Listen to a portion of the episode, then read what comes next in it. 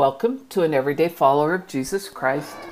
This is Holy Week Saturday, and today we're going to have a special uh, greeting for you uh, from a two and three quarters uh, little girl. Okay. What's your name? Hi, P. Can you say hello? Hello. Can you say, I love Jesus? I love Jesus. I hope you have a good day. Yeah. Do you want to say bye? Can you say bye bye? Bye bye. I love you. Thank you, Harper, reminding us of how important it is to follow the Savior's example of love. Let us return to Friday night and the haste by which the body of Jesus was rescued and prepared. Remember that in these times Saturday was the Sabbath amongst the Jews, the seventh day of the week, which in the creation was the day the Lord rested. Joseph of Arimathea, who was at heart a disciple of Christ, but who had hesitated to openly confess, confess his conversion because of fear, desired to give the Lord's body a decent and honorable interment. Quote, Most of us are not that different from Joseph. We know what we believe, but we haven't quite come to the point where we are willing to declare it from the rooftops. I take great comfort in the way this story ends when Joseph throws off his chains of fear, approaches Pilate to beg the body of Christ. This is the moment of rebirth when Joseph's love for his friend and Savior becomes stronger than his fear of men. Each of us has the opportunity to throw off our chains.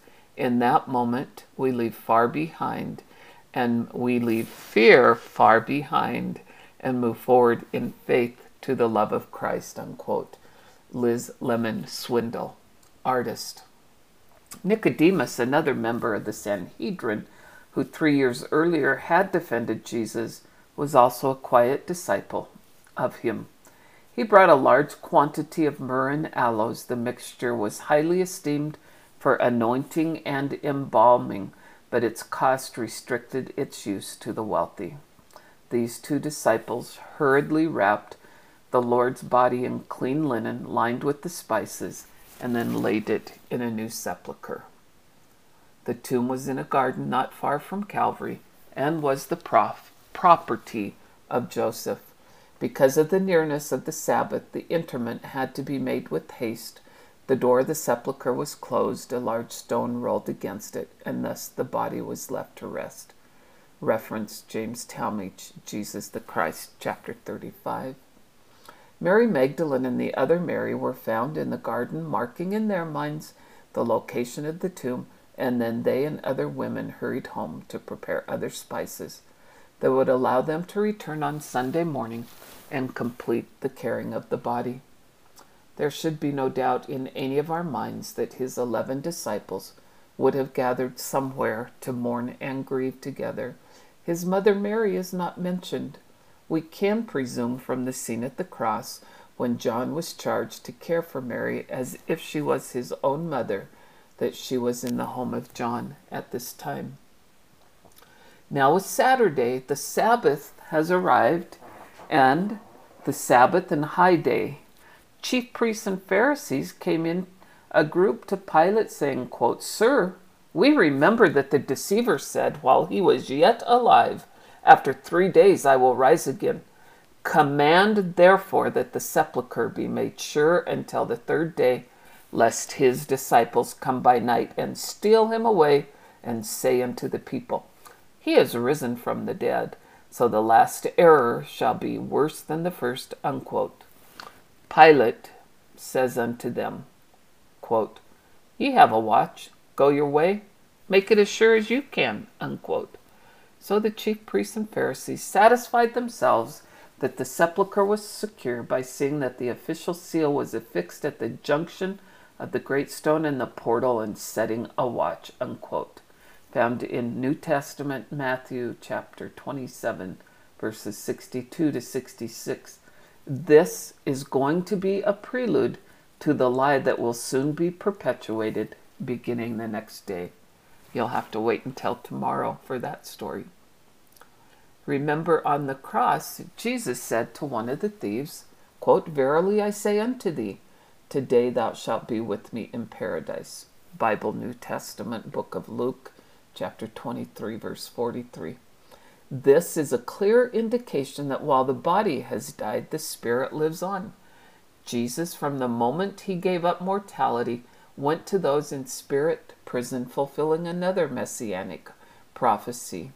Quote, to cl- proclaim liberty to the captives and the opening of the prison to them that are bound. Bible Old Testament, Isaiah chapter 61, verse 1.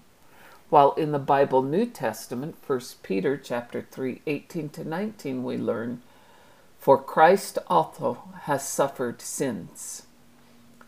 Let's try that again. For Christ also hath once suffered for sins, the just for the unjust, that he might bring us to God, being put to death in the flesh, but quickened by the Spirit, by which also he went and preached unto the spirits in prison. In the spirit world, we see an innumerable host of spirits waiting to greet the Son of God. The righteous dead, whose spirits had been separated from the bodies, described it as a type of bondage. They had the assurance that the time of their immortality with body and spirit reunited was near at hand. We can assume that the Savior taught continuously from the time of his death to the time of his resurrection great and marvelous things. There was no need to rest. None among the listeners would grow weary. The weakness of the flesh was not an issue.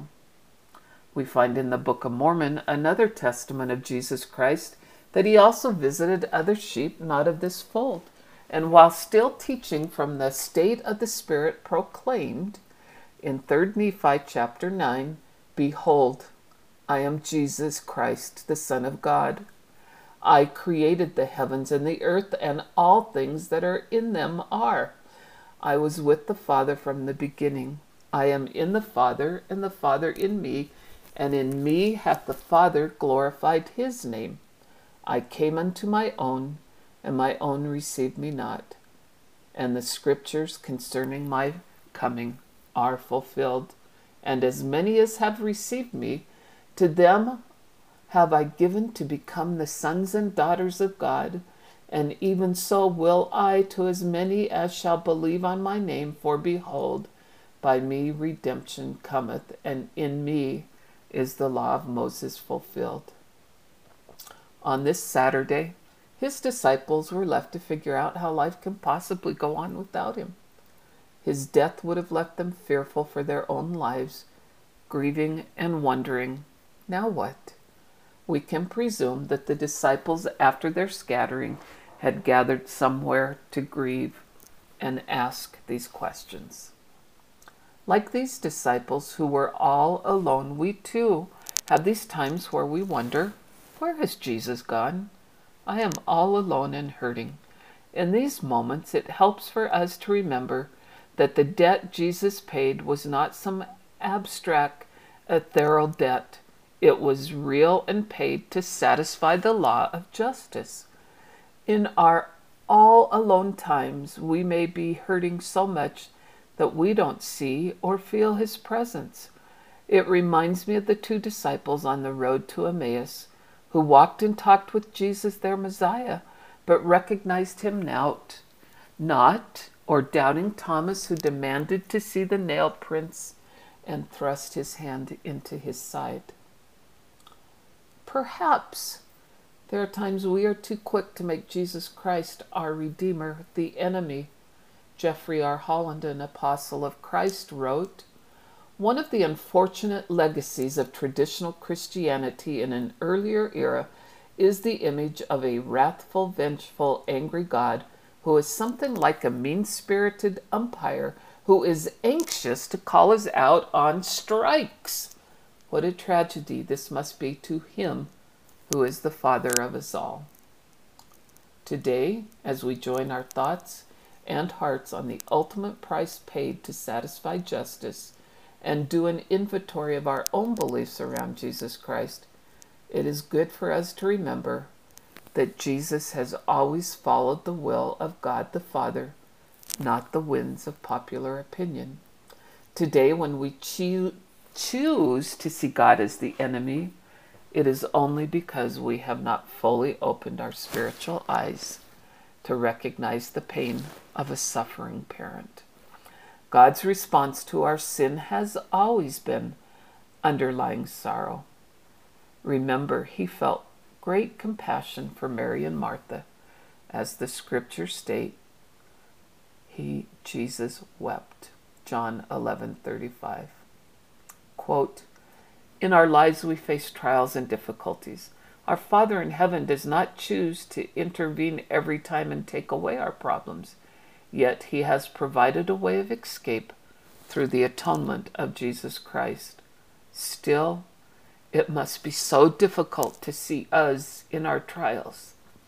The small verse in the Bible teaches us this reality.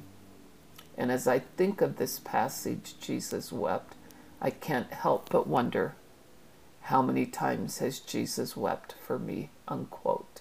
Liz Lemon Swindle, artist. Today is a good day to remember God so loved the world that he gave his only begotten Son that whoso believeth in him should have everlasting life. For God sent not his Son to condemn the world, but through him the world might be saved. Bible New Testament, Book of John, chapter 3, verses 16 to 17. So today, won't you join me in seeking to see God through the lens of our spiritual eyes so we can fall on our knees with gratitude for who He is and what He paid for you and me. Until next time, God be with you.